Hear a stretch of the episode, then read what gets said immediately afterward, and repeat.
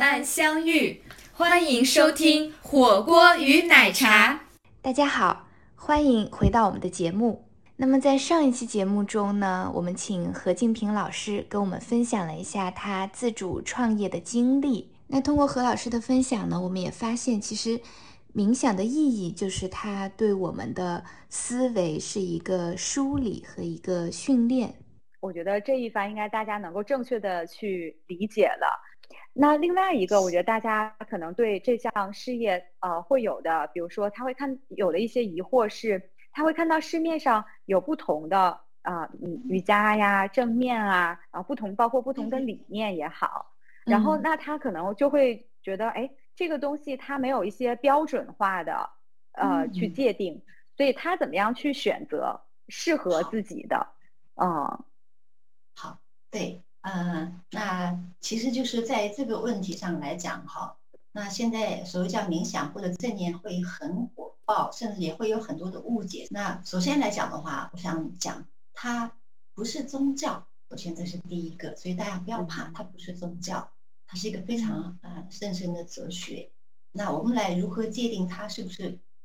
呃正确或者是正统？哈，那你就要。因为它这个东西，它是有这个古老的经典，有有这个可以看到的文本的古老的经典。那很多的正统的冥想的训练的教学都是梵文，然后都是来自于几千年流传下来的古老的梵文的经典。那我很幸运，我受的训练就是在这样的传承的体系。我记得我的老师讲，呃，一个故事，他说他去机场。啊，总是会有人跟他发，那送让他买什么成功学的书。他说：“哦，我看看，我就把它看完，我就扔掉了。”但是我学的这些梵文的经典，这是流传了几千年的。那我我觉得说这个东西它应该更加有用吧？为什么它可以流传几千年？好，那所以说呢，呃，你要看一个教的冥想的这个老师，他的有没有这种传承？首先，这是这是第一个。还是说他是自己去编造了一些概念的东西？嗯，那还有就是冥想绝对不是解决情绪上的问题，它有更精微的。那么更精微的部分呢，我就要从瑜伽的部分去讲到。那在古代的时候呢，啊冥呃这个瑜伽直接就是冥想就是瑜伽，那只是到后来大家会把它误以为瑜伽是一个体式的部分。嗯，那瑜伽跟冥想是精微声的部分，精微声就在我们的这个意识层面了。那我这样呃用现代的话来比啊做一个比喻，就是说，那它就是对你的意识的一个健身运动，就是在锻炼你的意识，在训练你的意识，在训练你的意识的这样的一个啊。就是意识的觉知能力，我们今天一直在讲的觉知觉知。那在训练这个意意识的觉知能力的部分，那我认为它是一个锻炼意识的一个健身运动，对意识的健身运动。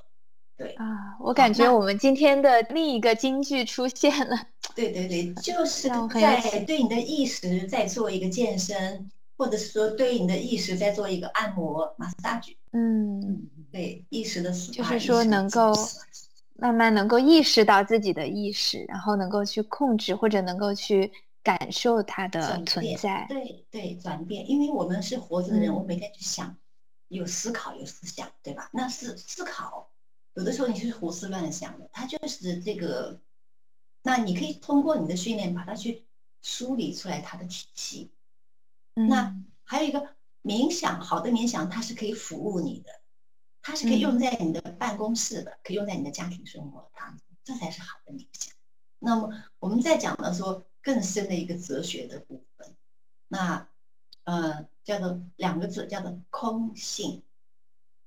这个空性呢，我们会看到在这个一些佛教当中有讲到哈。其实刚刚才我首先我都讲了，冥想不是宗教，跟宗教一点都没有关系。那佛教也会也讲到这一个，其实很多宗教都在探索，包括物理学都是探索最终是空性的真相，这是物理学，这是科学的。那因此呢，在冥想它本身最终的目的，就是要去让我们去探索空性。为什么呢？因为我们在探索空性，我们就是在解除我们的痛苦烦恼，我们就要找到这个我们的痛苦烦恼压力是从哪里来的。因此的啊，冥想的这个正确的训练方式跟要解决都是在空性的。如如果不是从这个角度去探索我们的意识，去探索我们的生命，你只是说啊放松放松，蓝天白云正念啊不要想啊，我们不是说正念不好，在这里啊，首先我们说我们不是说正念不好，那它有一个在这个传承体系的一个过程当中，那我们认为正念很好，它可以让你去很平复你的。心绪，但是在我们会看来的话，那你如果在正念的同时，你又会带着你的分析性的思考，带着你的分析思辨的逻辑，那它其实会更好。那因此的这一部分就组成了我们叫止观冥想。正念是止止的部分，观就是我们的逻辑思辨的部分。嗯嗯。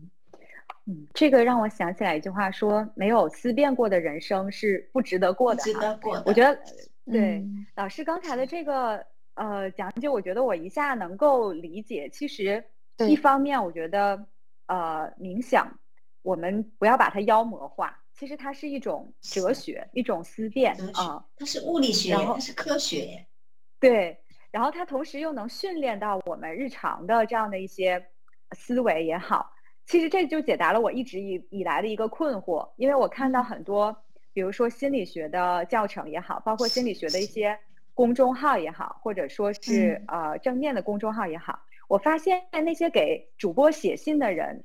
他当下写完他会反馈说，哎，主播的解答让他觉得茅塞顿开，生活开心了很多。但是我会发现他一直可能隔一段时间又会有新的问题出来，然后又又写给主播。然后我发现几年过后，这样的一些群体他还在，所以其实他并没有真正去解决他自己生活上的这个问题哈，就是依赖他的人还一直在依赖着啊，嗯，那我不知道冥想是不是就会从可能经过这种思辨之后，他更多的是能够内化到自己内心的这种思维体系，可以让他。不是依赖了啊，太对了，太对了。我我觉得，我觉得你们非常非常的聪慧。也就是说，一个呃，那又回到刚刚解答那个问题哈，就是说我们如何去选择冥想？就是说，当你在跟着一个老师学冥想的话，那当你会发现说，你在这个学的过程，你你越来越觉知和你越来越能够去。解答了你自己的疑问的话，那你的冥想就一定是对了。因为在瑜伽经当中有一句话，就是，啊，叫做冥想的根本目的就是为了解除我们的痛苦烦恼。那我的老师，我的好几个老师无数次说过，当你在你的你的工作遇到了麻烦，你的生活遇到了麻烦，你的情感遇到了麻烦的时候，请你坐下来，到你的瑜伽垫上去冥想，去做瑜伽。因为在瑜伽经中还有一句话说，就是当形象开始伤害你，请坐下来找到解药。所以，如果锻炼到自己的这种觉知足够强大的时候，所有的解决方案都是能够从向内能够寻找到的，就找到这个内在力量。那反过来，我们会看到我们太多的力量耗在向外去啊寻求、抓取、去探索，对吧？我们没有向内在去。挖掘去找到，哦，就拿回自己的这个，有现在有一句鸡汤的话叫做“拿回内在的力量”。那你没有去训练你的意识，你都散掉了，到哪里去拿回你的内在力量？你不仅拿不到，而且你坐下来都心烦意乱。那这也是错误冥想的一个危险的地方。就是像我们如果说不是做到这个正确的冥想的话，它几乎没什么用。反过来还坐在那个地方把你训练到。胡思乱想，嗯，对，我觉得其实能够去觉知到自己的意识，然后通过冥想能够提高自己的这种专注力和能够了解自己在想什么，然后去关注在那些重要的想法上，我觉得是个特别了不起的事情，因为我有的时候自己待着就会觉得人的想法，就是我自己内心会冒出很多很多想法，然后其实他们不一定每一个都是真实或者对的，但是当我产生那些想法的时候，它是让我特别相信他们，然后会有一种呃能够会扰乱自己，或者因为我觉得很多想法。我不知道是不是我自己这样，就是会有很多想法，它是负面的。然后当它产生的时候，我会特别相信他们是真实的。但是呢，其实过了这个阶段，他就发现啊，这个想法可能并不是对的。那么就是我觉得可能冥想是不是就能够通过这种锻炼，能够自让自己在自己的各种想法的时候，能够更好的去 hold 住自己，然后去关注那些呃有意义的想法吧。对，所以我觉得真的是你们非常非常的聪慧，所以我我会一再一再的会觉得冥想就是用在我们的职场当中去服务我们的这个这这些职场精英，因为大家真的是非常非常的需要。那尤其是我是觉得在职场被训练的人的这种啊这种意识的敏锐度已经够高了，但是我们更加需要用冥想去训练我们的这种专注力，然后呢，它带来的创造力是非常非常无穷的。那确实，我们有的时候会被自己的那种呃思想，像您刚刚讲说被欺骗。我认同他就是这个样子。我打个简单的比方，可能在同事间哈，那呃就会由于自己会这样想的，会认为对方在误解自己，或者是认认为对方就是这样的一个人，而产生了对对方的误解，而导致了一些隔阂也好，冲突也好，那而没有去呃有一个勇气或者是突破。比方说，当我在误解对方的时候，我可不可以去？约他喝一杯咖啡，或者是直接告诉他说，可能在这件事情上，我们彼此之间应该怎么样更好的去处理或者是交流。那大家都不愿意。那如果在情感上，然后我们就会认为说，有一个就是啊，总是不关心我的男朋友，他就是这个样子的时候，然后就会那种怨恨的、委屈开始出现的时候，有这样的一些误会。嗯，老师，那其实，在日常您对这些学员的观察和这种。呃，思考的时候，你觉得他们有哪些呃行，就是接受了冥想训练的过程当中，那他们有哪些触动也好，然后包括对于这样一些在修炼的学员有哪些建议嗯？好，呃，那我的学员呢，基本上现在都是我我很喜欢去服务职场的人士，因为我像我刚刚讲的说啊，那我们在在我们的具体的工作中哈，我们我们说我们打工人对吧？就打工人真的，我我认为蛮神圣的。我们在推动这个社会的发展，所以我想服务他们。啊，所以我一些学生他们也是。那他们的变化就是觉得说，在这种我们刚讲过什么是真正冥想，那冥想它其实也是等同于你的专注力、专注度够高。那嗯所以我们就讲到说，你的专注度高的话，你就不会说，哎，这个一时的松散，这个跑来跑去的时候，那你会。对，有一个觉知是，我今天在做这个。比方我们普通人说，哎，我今天我要完成这个工作任务。那你有一个觉知的冥想的训练，我就会有很有觉知的知道说，我会在，他会帮到你做计划。那你就会知道说，我今天的一天开始去如何去，什么时候在做什么事，非常非常清晰的去，那工作完成的效率会非常的高，而且这个时候创造力是。非常强大的创造和创新。嗯，那像您的学员的话，您觉得您的学员，您看到他们的时候，就是您有什么有趣的观察吗？您的有趣的观察，学员对，在身体方面，就是在身体的啊，基本上就是那种，或者是很身体很紧，就是很疲惫的状态，这是我最直接的反应。啊，对。因为大家，那这就讲了为什么要去做瑜伽，要我的课我要带他们做瑜伽，要去做冥想。那首先第一个先帮他们先卸下重担，先让他们去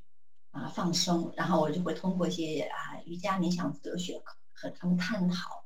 这个这些理念如何去一下就转化到他们的工作的思考当中了，转化到他们的工作商业创新力的这个部分了。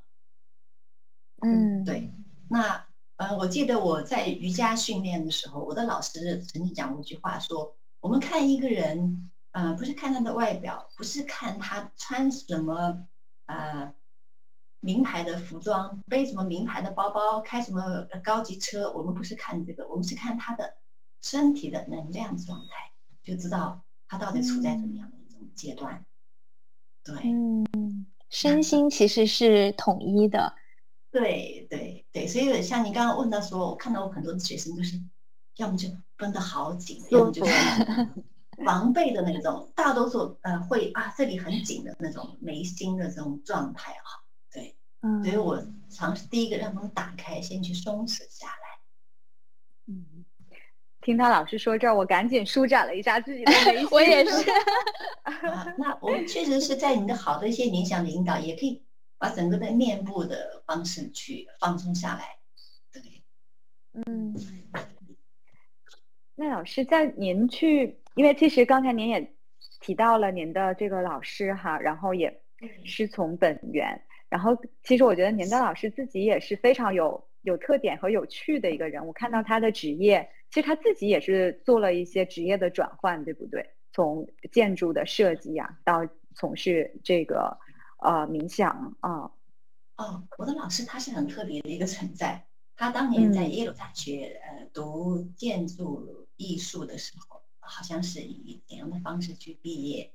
那然后因为他是在美国生长的华裔女孩子，所以呃他的家庭对他的创造力，就是他的家庭对他的影响。因为我记得有一次我还呃找媒体给他访谈。他谈到过，呃，所以说我跟他一起，他他对我的影响很大，就是让我去，呃，坚持做自己跟活出自己的。因为我觉得在我们的呃这种家庭教育也好，或者是呃整个的一个社会价值观的那种所谓的成功学的那种熏陶，可能不太认同这种方式哈。那那我的老师说他在读大学的时候在选学科，那。可能很多人会认为从事金融、从事这个法律、从事医学很容易找到工作，然后也可以赚到很多的钱。那他说他喜欢艺术，他跟他爸爸讲，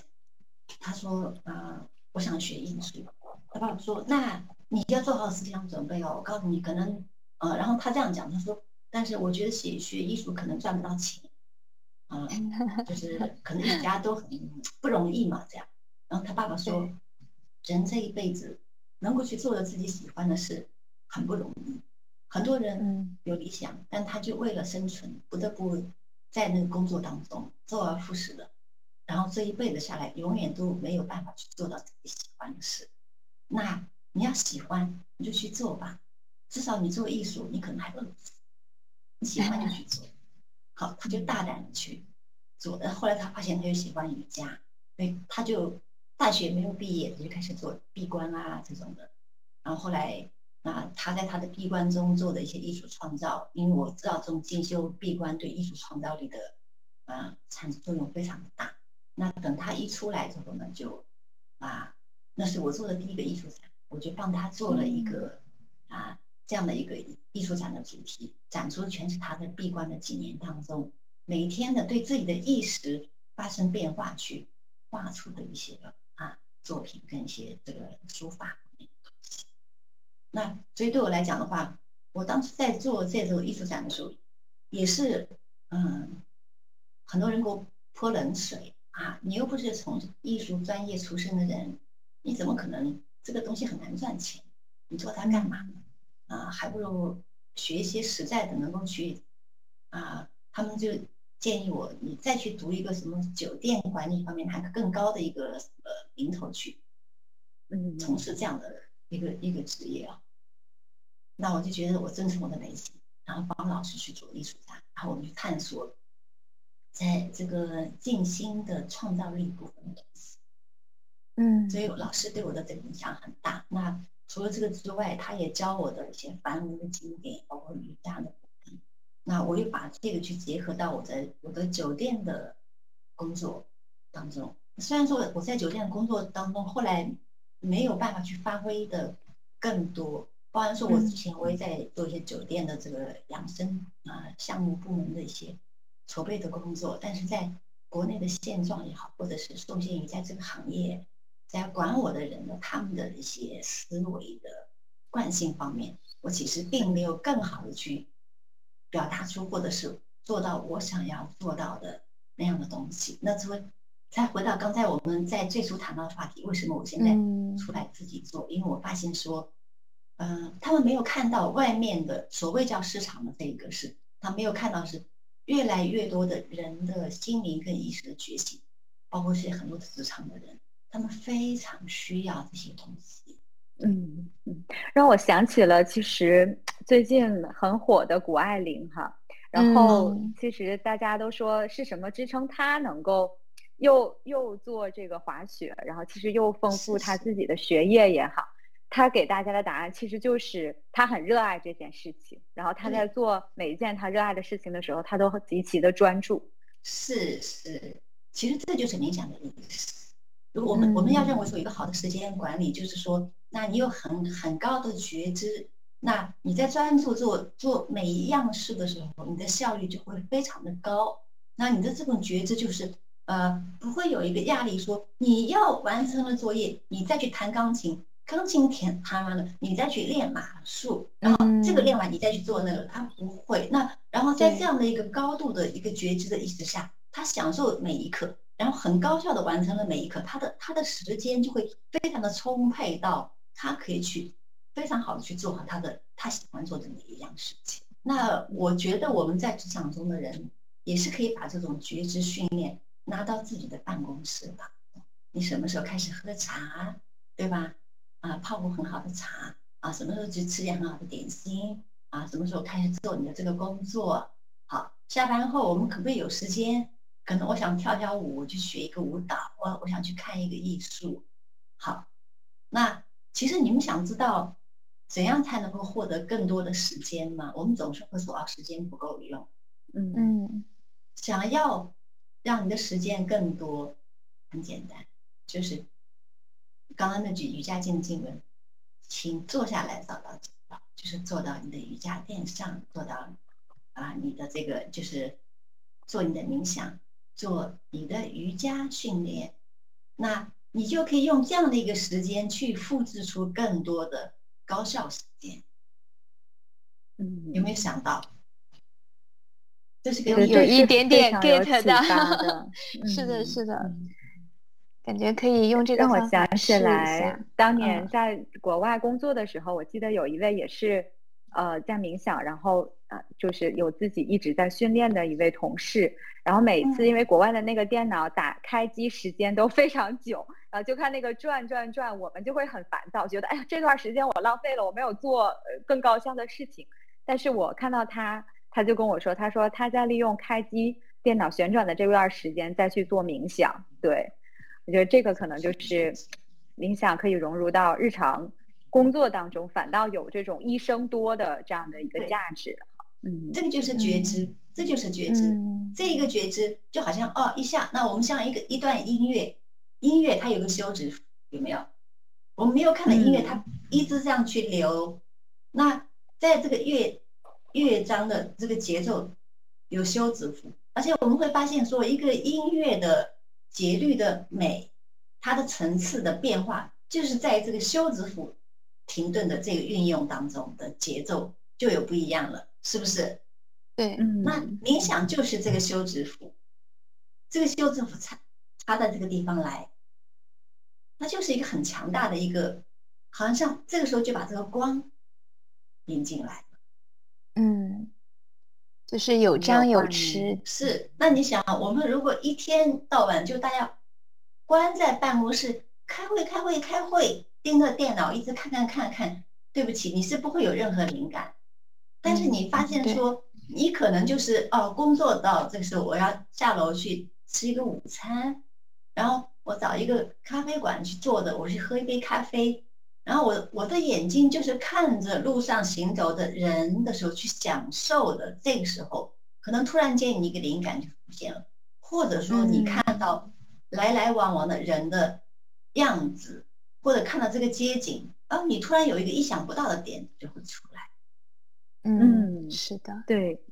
偶然的时候，偶尔的时候是会有这种感受，突然间感觉哎，那一刻有变聪明。但其实恰恰那一刻是在 很繁忙的过程当中，中间的那个空白的时刻里，嗯对，对所以我们要经常的、更多的去复制出这种空白，这种空白很难得。那又回到我前面，我们一开始讲的话题，哎，老师在这个春节啊，去停下来做一个这样的一个闭关。我我们有讲的时候，在这样一个年代，能够去停下来去做一个静心、做一个闭关，是很酷的事情，然后是很有勇气的事情，因为你做的是大多数人想都没有去想到，或者不敢想，或者是不理解的这样的一件事情。对不起，我们不需要人家理解。对，嗯，懂得懂得自然懂。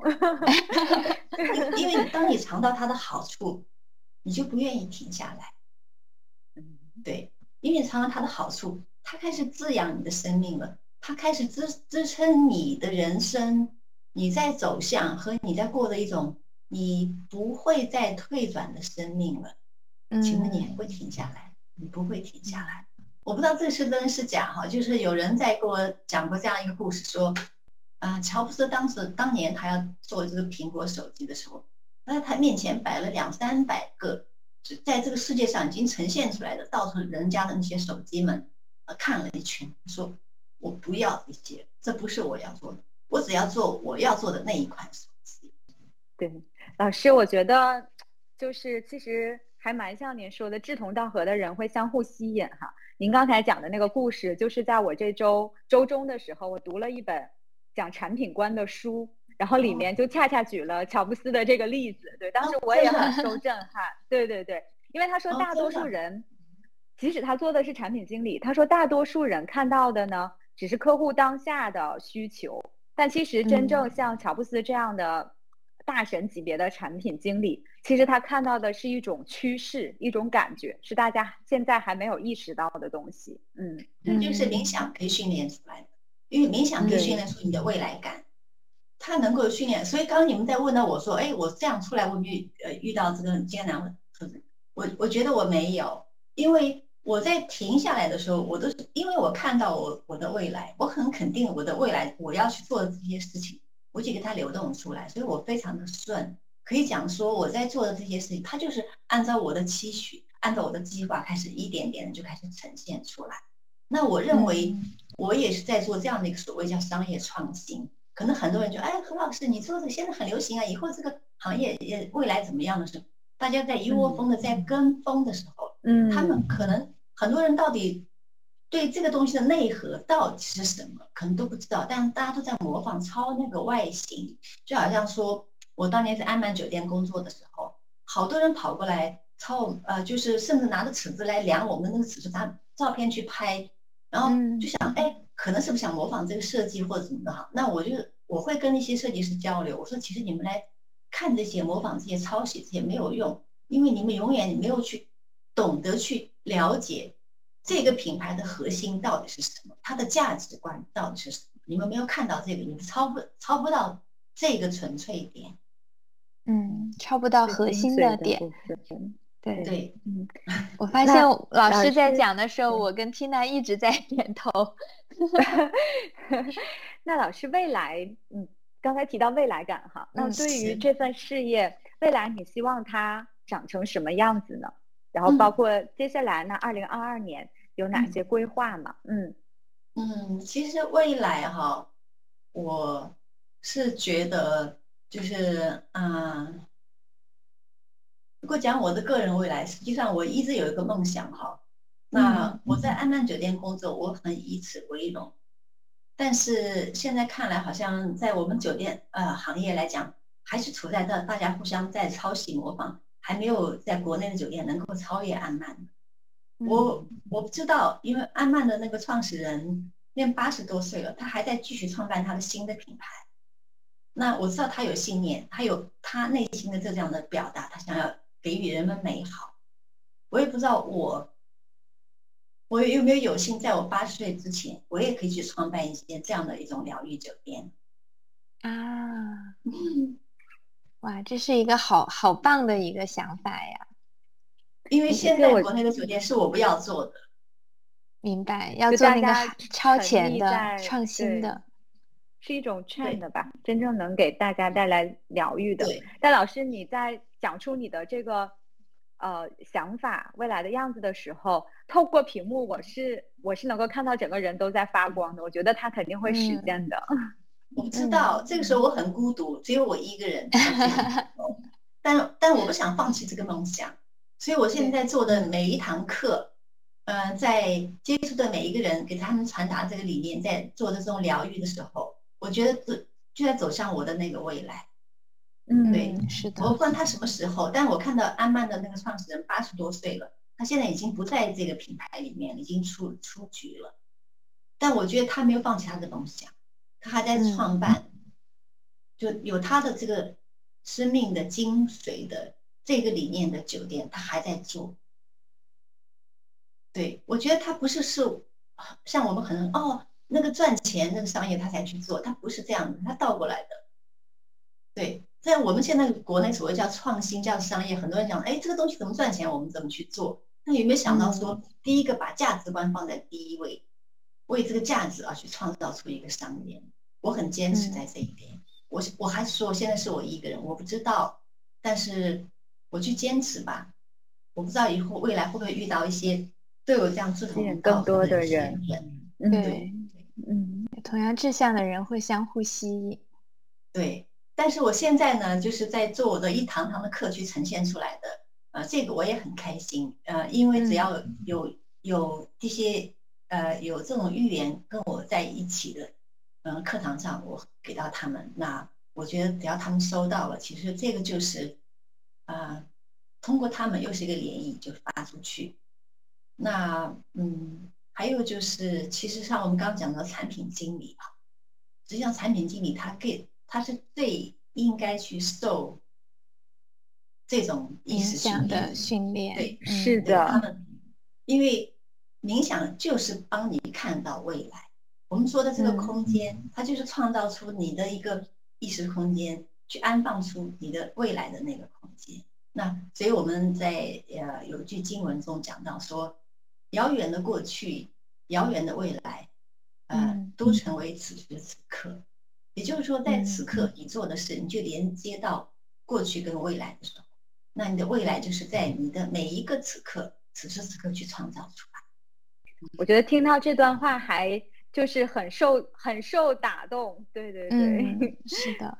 刚刚您讲到您八十岁想做的事情，我就想到当时那个袁隆平先生去世的时候，我我他九十二岁嘛，然后说他在去世之前，呃，半年的时候还在做他的这个科研的事业，还在开发新的杂交水稻。我当时其实特别特别的羡慕，因为我觉得做着自己热爱的事业的人，他是永远是生机勃勃的，然后他可以做这个事情做到他生命的最后一刻。我觉得这个是一个特别美好的人生状态，然后这个事情本身也能够支持他非常的长寿，一直有活力。这个是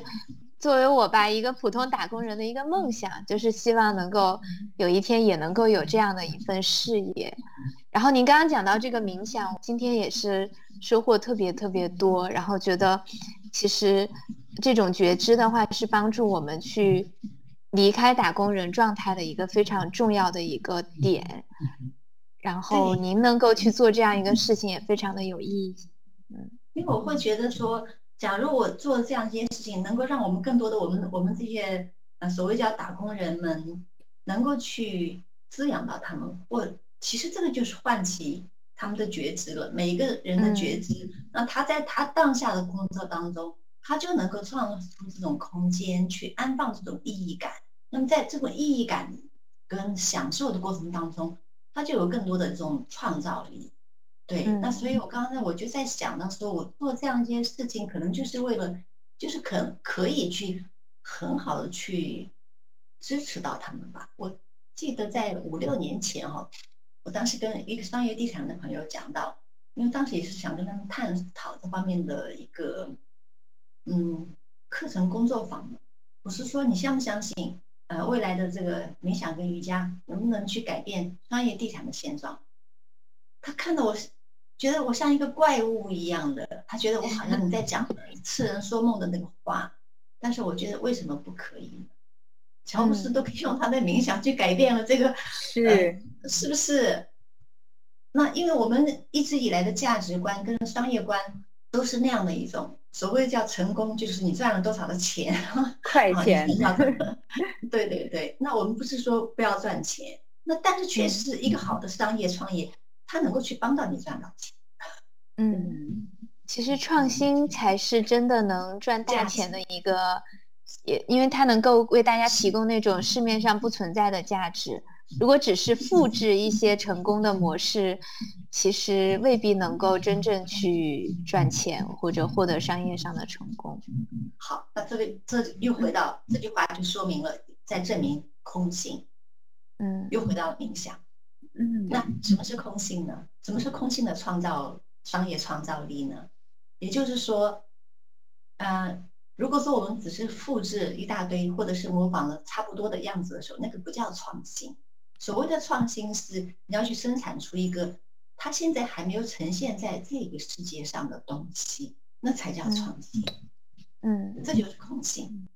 我觉得今天收获真的非常非常是非常多多维度的哈。然后我觉得我们今天整体的分享，相信我们的听众也会，无论他是准备继续做打工人，还是开始有着自己梦想的这样的一个筹划。我相信今天的分享都会给他带来很多的启发，然后也希望能够，呃，老师的这个梦想哈，既是帮助大家能够更有觉察，然后我觉得包括自己未来，等到老师这个能够看到自己期待的这样的一个酒店连锁品牌，然后能够给大家给世界带来更多的影响，然后我们也特别期待看到这一天，嗯。那我们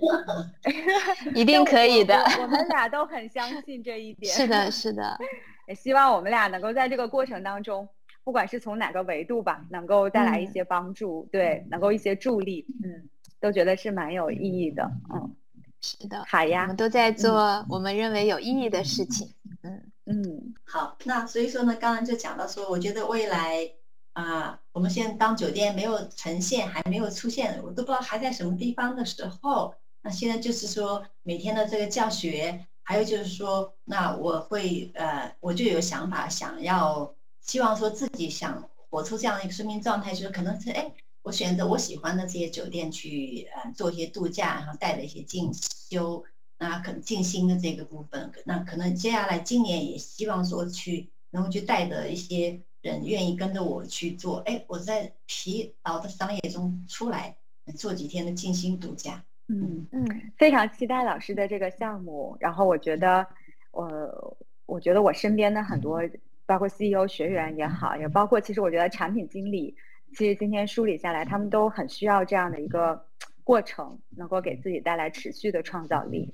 嗯。是的，今天非常有收获，谢谢何老师。今天也聊得很愉快，聊到最后，其实我们所有的话题都统一在一起了。我们觉得也是得到一个特别完整的一一一个信息，或者是一个一个启发。而且我觉得在业内，其实现在还没有一个这样的机会，能够给听众做这样的一些梳理。然后我们也期待这期节目可以给大家带来更多的启发。嗯。嗯，谢谢谢谢，好，好，那今天的节目呢就是这样，用心生活，慢慢相遇，火锅与奶茶，我们下期见。